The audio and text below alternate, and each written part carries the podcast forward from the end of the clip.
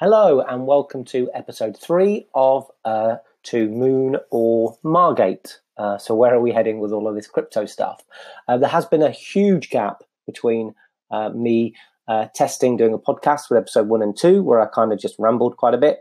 And um, now, because I realized that when I started talking about it, uh, people were asking me, but okay, I want to do it, but how do I do it? And uh, depending on how I do it, what options do I want? So, do I want to, um, you know, do I just want to have a little bit of schmuck insurance and buy some of the big coins, or do I actually want to go and buy something um, a bit smaller to invest in for the longer term, or do I actually want to get into trading? So, I started having a wash of these questions, and the challenge that I saw was lots of people were doing training, but charging quite a lot from it. You know, like from like five hundred to two thousand dollars.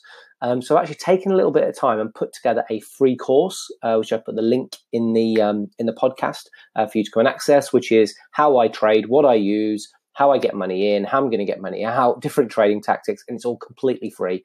Uh, so there's no hook, there's no sell ups. It's just this is how I do it. So um, I'd now like to start with episode three of this podcast, uh, and I want to talk to you about uh, why I feel uh, crypto and blockchains and beyond the blockchains are the future. So let's get to it. World of cryptocurrencies and blockchains and beyond the blockchain. Uh, I want to talk to you a bit about why we feel this is important, um, why I think that this is uh, a sensible hedge investment at the moment, uh, and also why I think ultimately um, uh, blockchains and that type of technology uh, is going, going to effectively launch the new wave of the internet. I mean, think about this. So, um, if we wind back uh, like uh, you know, 16 years ago, where the internet was just kind of starting, almost every single um, issue um, or every single negative piece of uh, information that people would throw at uh, cryptocurrency today or crypto today is exactly what we heard, uh, you know, back then with the internet. It was a scary thing, and what the internet has done is it's completely revolutionized the speed of communications um, both how that impacts consumers, you know, so how you shop, the ability to, you know, have Amazon on your phone, you buy something and it ships the next day and you don't even have to think about it, you know, and you've crowdsourced reviews from different people and, you know, you book a holiday, so you go on TripAdvisor because you want to see how other people have reviewed that holiday, but then it presents to you the best deal so you can then, you know, uh, uh go and pay for it. So the internet has changed both the way consumers work but also the way businesses work. So b2b has been revolutionized by internet. So the fact that we can send contracts now we can do bids we can communicate with customers instantaneously so you know beyond email into live chat. So all of this stuff has been enabled by this technology which was uh, the internet. And the next revolution is coming from crypto and blockchain. So what we can't do is put crypto and blockchain into one box and say, this is what it is. Because that'd be like saying, what is the internet, right? The internet is about speed of communication. That's what it's done for us. Blockchains are about speed of transactions and contracts uh, and what they're going to do for us too. So think of it like this financial and contract layer on top of the internet. But there's so many different applications for it. So I'm not going to be remotely political uh, uh, in this video.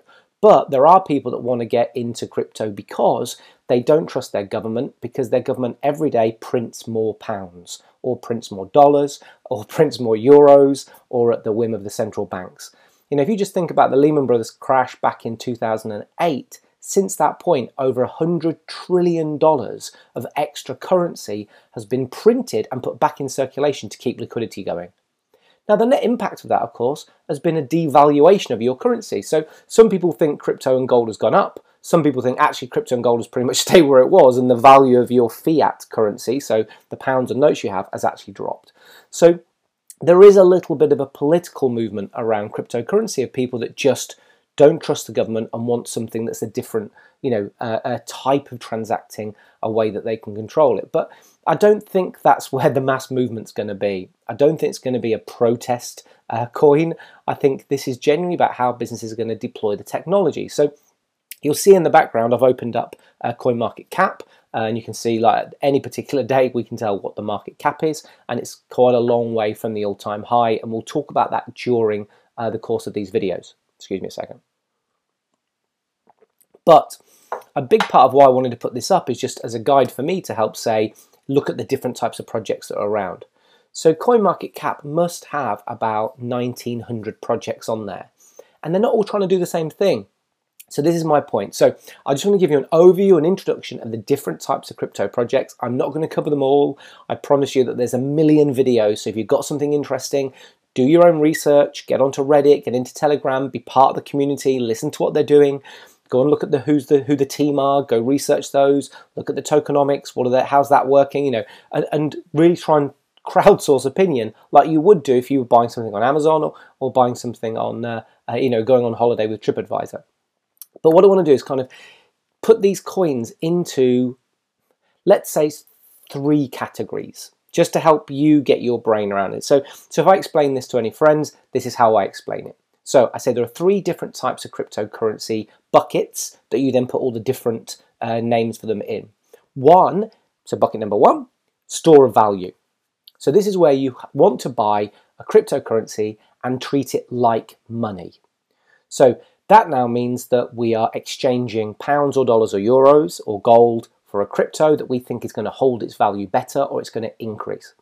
Some of the advantages of cryptocurrency for a store of value is that um, there's limited supply.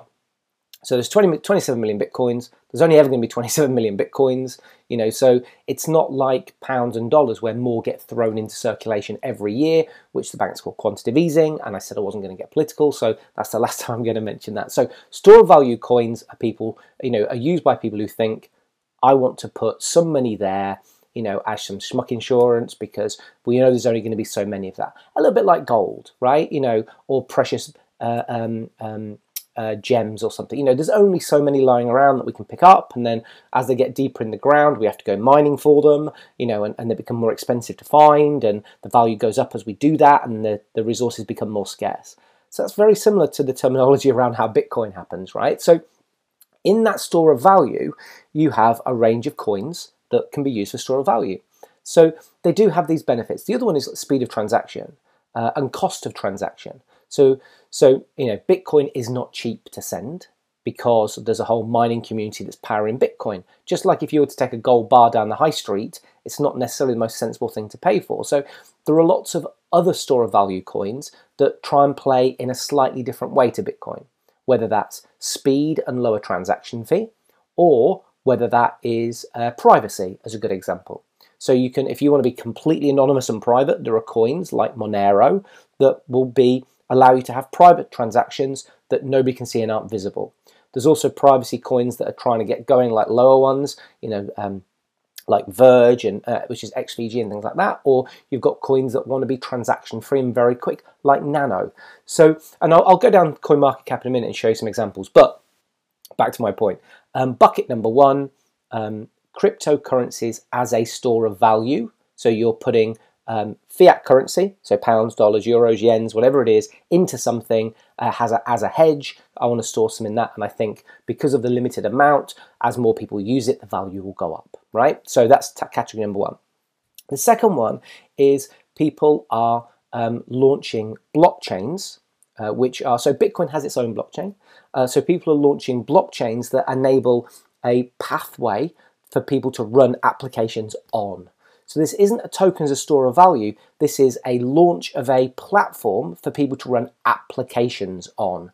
So think of um, if you wanted to launch an app today, you could go to Apple and put it in the Apple Store, uh, and obviously you pay for that. If you're running a, a cloud-based app like a SaaS app or something like that, you could go to Amazon Web Services like AWS or IBM SoftLayer or something like that, uh, or you could build your own server farm. So what these, what the uh, blockchain companies are trying to do is create decentralized ecosystem, so decentralized servers. So like Amazon Web Services or uh, IBM SoftLayer, but without Amazon. Uh, uh and without IBM uh, holding the data for you. So that data is stored across blocks on the chain, and the chain is powered by all of the users. So in that case, it isn't just about here's a blockchain. What they've got to do is invent a currency that can pay for all of these transactions. So think of it like petrol, right? So this is, so actually in a lot of cases, people refer to this as gas because one of the big blockchains actually has a secondary token called gas, and that's what's used to pay for the transactions. So of course, if I'm sending something from A to B, and I've got to power computers in the background, even though they're decentralized, the people that are running those computers are going to want to do something with it. You know, going to want to get paid for that power. So in that sense, all of these blockchains have a, you know, either a secondary currency or they might have inflation or something that's uh, generating tokens um, that power the blockchain.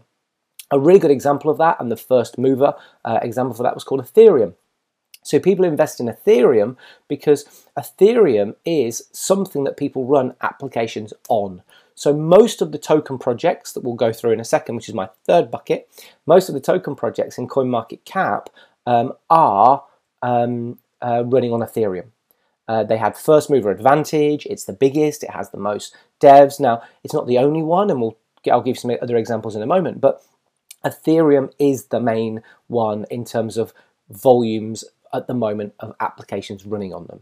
And the applications are called dApps rather than apps because they're decentralized apps. So instead of running on one computer some server, because as we know now, uh, the cloud isn't some magic thing in the sky, the cloud is basically somebody else's computer. So if you're running your applications in the cloud, it's basically somebody else's computer. So the choice here is, do I run my application on lots of computers in a decentralized, immutable, secure way, you know, for speed and low cost, or do I go to a big corporate and say, can I host my applications in your environment? And please look after it and please look after my users and please don't scan their you know communications and please you know. So so there's you know there's obvious advantage to go with a decentralized application. So bucket number one store of value. Bucket number two it's a blockchain token, which is going to facilitate the movement of the applications on that. So for every single transaction, for every time a coin gets moved from one wallet to another, there is a small tax or a gas fee uh, for that happening. So as people are building applications on products like Ethereum to send those tokens somewhere else, you pay for that sending with a little bit of Ethereum. And it's pennies, but of course we're talking about the whole world running on these applications, so the, the volume is very high. There are competitors to Ethereum, um, and again, they don't try and replicate in most cases. They try and do something different, either for a different audience or with a different point of view. So, you know, one that's been going through uh, a very year-long Dutch auction ICO has been EOS. Um, EOS's proposition is to be transaction free. So where you have to pay for a transaction on Ethereum, EOS is actually transaction free. And the way they do that is that coin is actually inflationary. So in theory, all of the coin holders are paying for the money through a little bit of inflation to the people, um, the masternodes that are running uh, the blockchain. Some of the blockchains are very specific for tasks, particularly things like IoT and stuff like that. Uh, so VeChain is a good example of that. You've got Tron, which uh, has their native token, which is called TRX, which is trying to go after the content providers industry. Uh, there's IOTA. There's there's all sorts of blockchains happening. So, and I'll run through and I'll, I'll give you some examples of some in a moment. Also, not forgetting that we are going to be adding into this course reviews of our favorite tokens that we like. Uh, so we'll go deep dive into some of these that I'm talking about here too. So back to my point. Um, store of value coins, which is number one. Bitcoin, Monero, Nano, that type of stuff. Um, uh, bucket number two is a blockchain uh, with a token that facilitates the movement or the um, running of the applications on that blockchain. And then the third one, quite logically, then, are the decentralized application tokens that are running on the blockchains in number two. So if I want to launch a token that does a thing, I build it on uh, a blockchain. So I've got a choice. I can either build my own blockchain from the ground up and make it completely unique to my application, or I can run my application on an existing blockchain.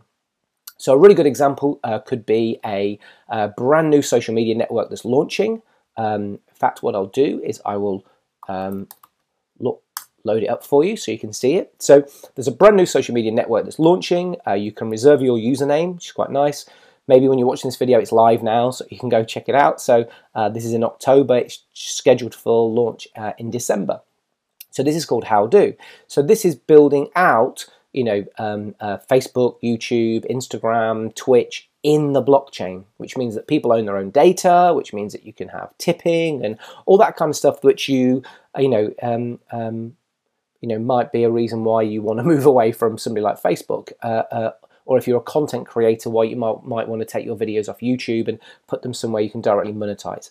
So Howdo has a token that facilitates the tipping, that facilitates the advertising, that facilitates people that want to create a gateway to pay for their content. Um, um, and you can see how it looks really pretty. So this is an application.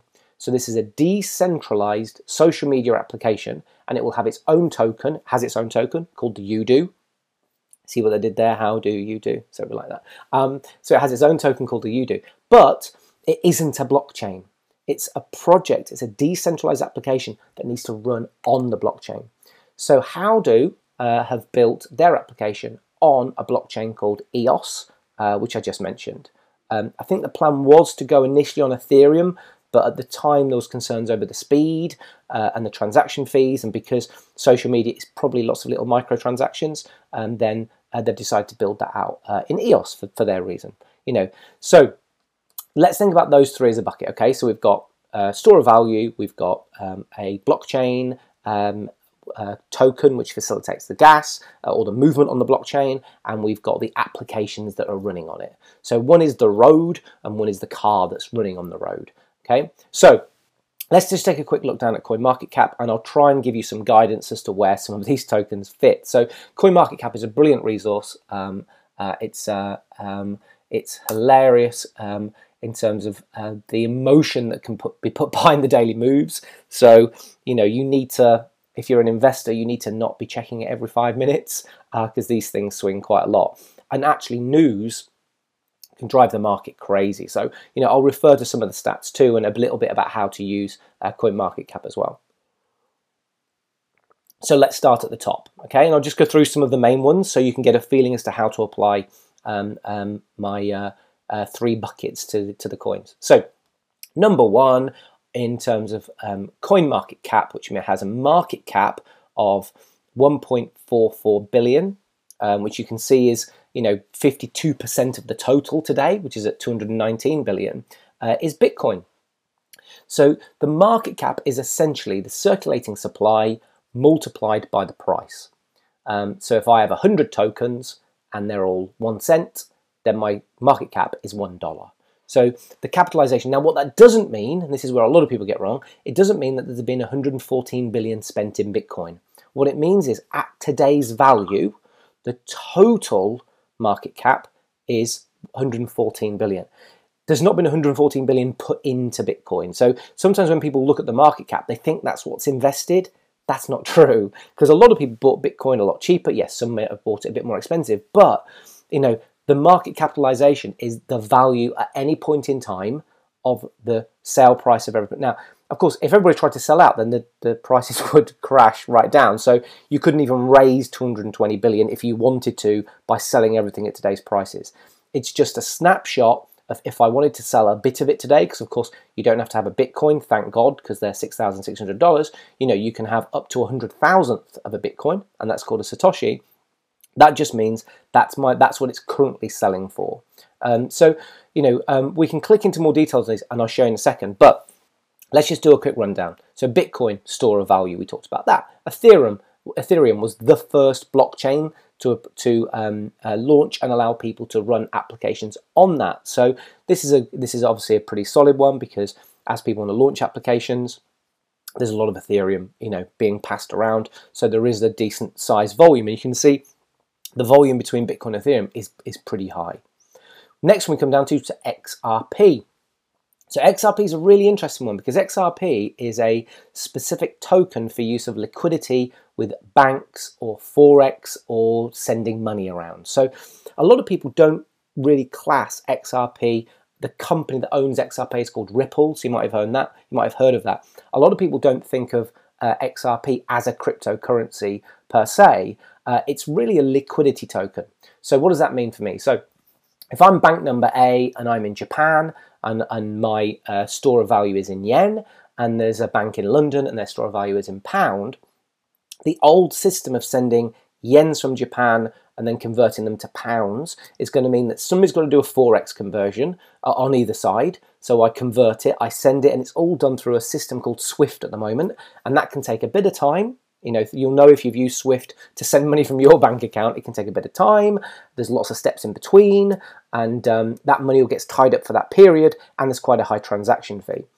What XRP effectively does is bank number A sells 10,000 um, yen for the current market value of XRP, whatever that is, because the value is almost irrelevant in this. So they buy a load of XRP, they send the XRP on Ripple's blockchain, which is called XCurrent, goes across. Um, uh, well, actually, the use of the token is called XRapid. So you'll see some banks are using XCurrent, which means they're using the technology but not the token for speed. So you get a serving for a saving, sorry, for doing uh, XCurrent, and then you get an additional saving for using XRapid. But I don't want to confuse you here. So um, I've got my 10,000 yen. I take my 10,000 yen and I convert it instantly for a load of XRP coins. Those XRP coins get sent to the bank in London. They receive the XRP coins in a matter of, I think it's under three minutes guaranteed, but it's I think it's a bit quicker than that. So they get the tokens in under three minutes and then they immediately sell, and this is all automated, they immediately sell the tokens and then uh, sell them for pounds.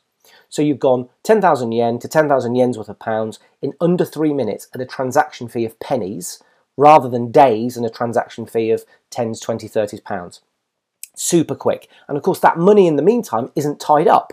So both banks are then free to go. There's no uh, hedging in the middle. There's no um, uh, factoring of money. There's no borrowing, and you know, there's, there's, no, there's no, that that total transaction isn't tied up anywhere in this monetary system. It literally flows from one bank to the other. So you can see that banks need to send money all the time. There's trillions of transactions happening every day. So if they can do that in a much quicker way and they can save money, they're going to do it. So Ripple's success has been signing up banks. And so that's a token that does that liquidity. Now, of course, the minute that happens, and what's interesting is there's a very high supply, but every time that transaction happens, the fee which is in XRP gets burnt from the overall supply. So in effect, it's deflationary. Um, so what, what that means is that, so I'm just going to mute that thing because people are messaging me and you might hear it. So it's deflationary, which means that the busier it is and the more it gets used, uh, the bigger the burn there is. So there's less circulating supply, which means the value goes up. So whereas I mentioned earlier EOS was an inflationary coin, uh, XRP is a deflationary coin. And of course, if it takes off, then, then that's amazing and the banks will use it. So if you bought some, then you're going to be pretty happy with your long-term investment. And a lot of this, I think you should be thinking about long term. You know, we'll talk about trading strategies later, and you can day trade and uh, you know uh, swing trade and event trade and all that kind of stuff. But if you're genuinely interested in the technology, then a lot of these, you know, might take two, three years until they are very mass, you know, mass adopted. Um, and you see crazy figures that, that people are quoting that these could go to. But at the moment, Ripple's at 48 cents, so you can go into that.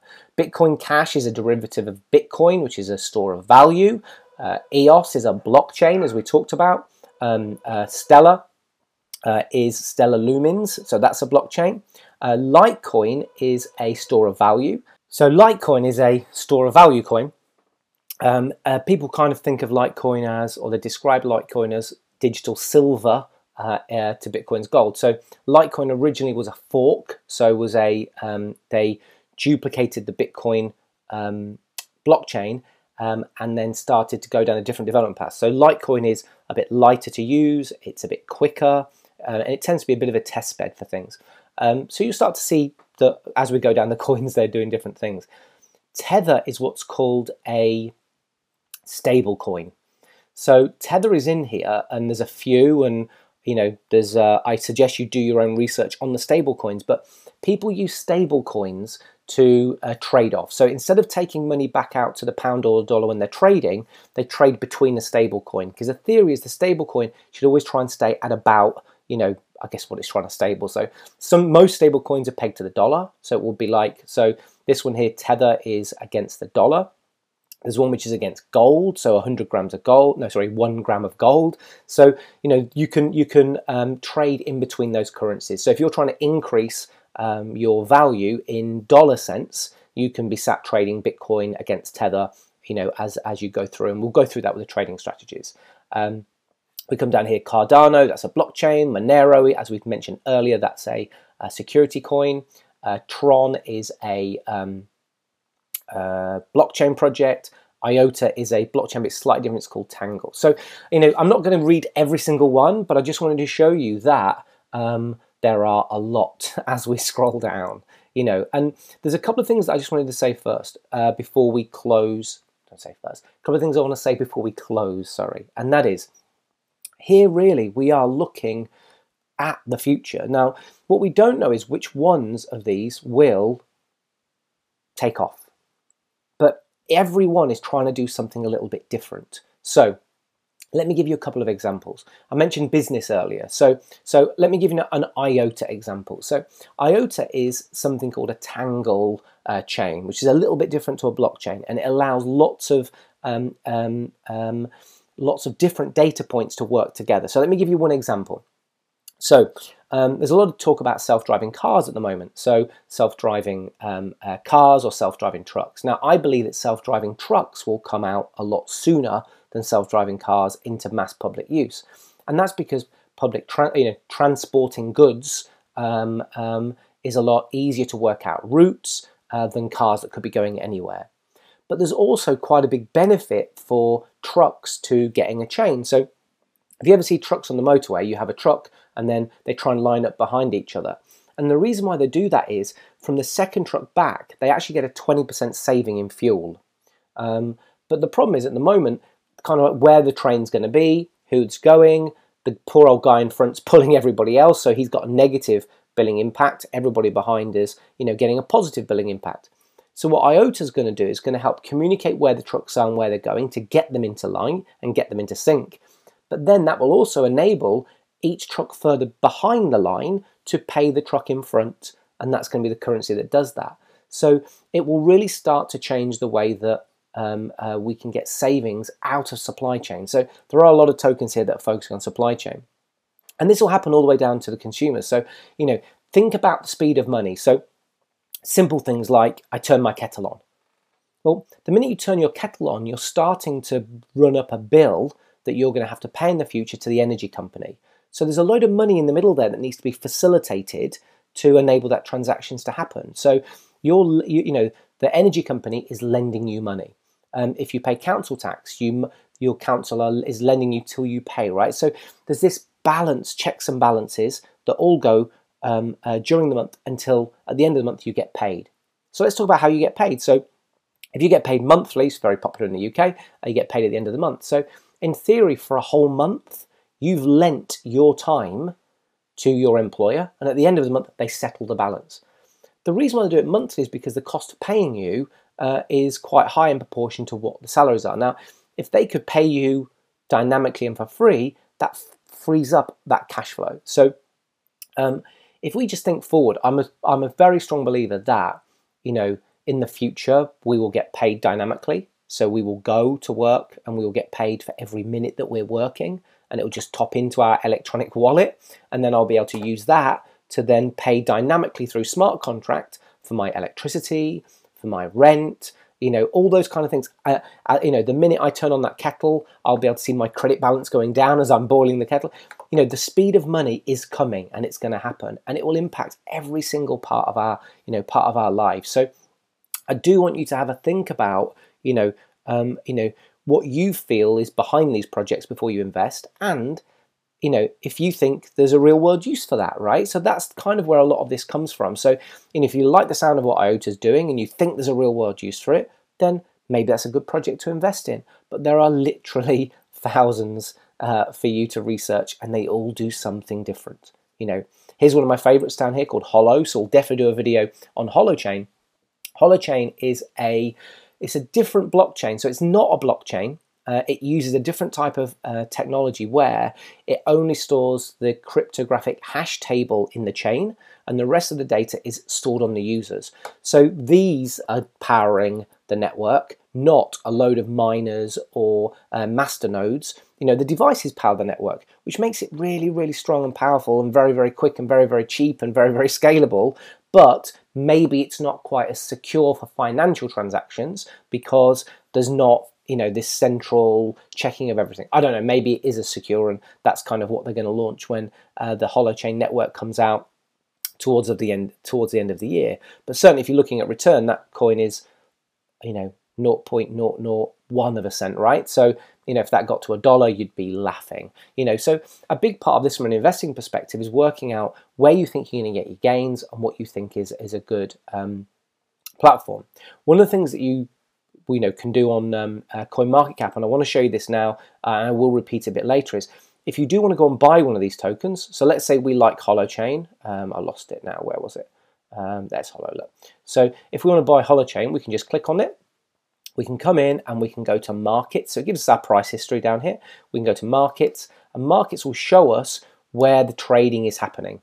So this is telling me, okay, 30% of the total volume has been traded for Ether in Binance. So, so if I want to go and buy some Holochain and I want to get a good and quick transaction, that's probably the best place to go.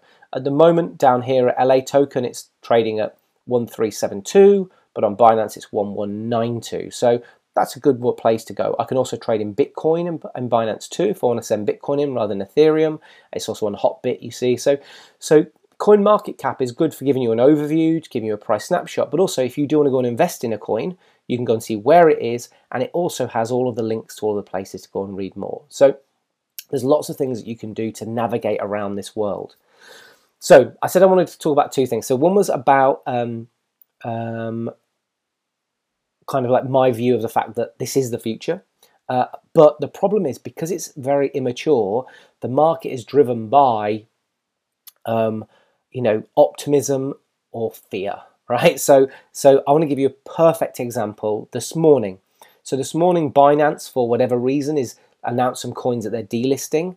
Um, I don't think they've said why they're delisting it, but everybody in the market assumes something's being delisted. That is must be terrible. It's a you know something bad's happening. So that's called FUD, right? So people think so. So one of the coins that is being delisted uh, or announced to be delisted is triggers.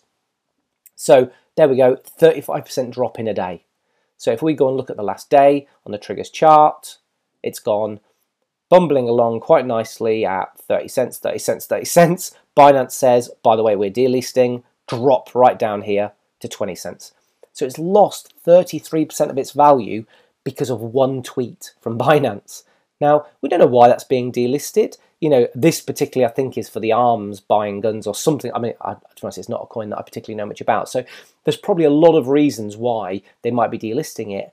And those reasons don't have to be it's not a good investment or it's not a good coin or they think it's a scam or something like that. But you can see what sentiment does to the market. So the thing I just wanted to say as we close is that as you start to get into this, yes, I believe this is the future. Yes, I think this is the best opportunity for us to see a transfer of value or an opportunity to build it. You know, for our parents, it was property. You know, you know, you could buy a house for two, three thousand pound, and you can't do that anymore. You know, and then a lot of the younger generation won't even be able to afford their own house without a lot of external help from their parents or, or you know, or government schemes, for example. But I think it's a big opportunity. But, but, um, some people just aren't built for it. If you get incredibly emotional, you know, this is not the place for you. You know, wait till it's a bit more stable because you can get 30% gains in a day. You can get you know, uh, 30% losses, you can get 50% losses, you can be 80% down, you know, it can be a little bit of a rough ride, you know, and rumors check. So I gave you a negative example. Let me give you a positive example. So ZRX is being rumored to be listed on Coinbase soon. So ZRX has had a bit of a correction today, but let's look at the chart um, over the last uh, seven days, and what you'll see is there was a rumor, no confirmed, rumor here could be listed on Coinbase and it shot up from uh, 66 cents to 77 cents, literally in the space of an hour.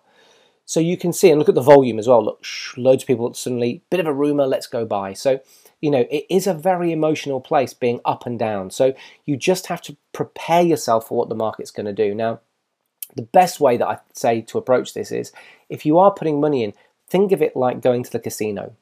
You know, only put in what you're willing to lose and write it off the second you've put it in. And then just try and not be emotional about it. And if it goes down, okay, that one didn't work, I might make it up somewhere else. If it goes up, don't get too excited and be planning to buy a Lamborghini because two days later it could drop again, right? So if you're in this for the long term and you're thinking three to five years, I want to try and build a portfolio, and you know, I wish I was, I wish I'd done that with internet companies when they were out. Think of it with like three to five years if you invest in your ISA, you don't check the balance of your ISA every hour, you know, but you find people in crypto do kind of get like that. So you just need to prepare yourself emotionally to get involved because it's a roller coaster. You know, and um, you know, we're definitely going somewhere with it. Um, you know, whether we're going to the moon or whether we're going to, you know, go to Margate, there's going to be something left at the end. You know, it could be a lot or it could be a little. We don't know, but you know, for a lot of people, that's a big part of the fun of it. So think of it like gambling. Put money in, get it written off. My biggest tip would be if you start to make some money, get it to a point where you can take out your original investment. So you're only playing with the house money, and there you there have nothing to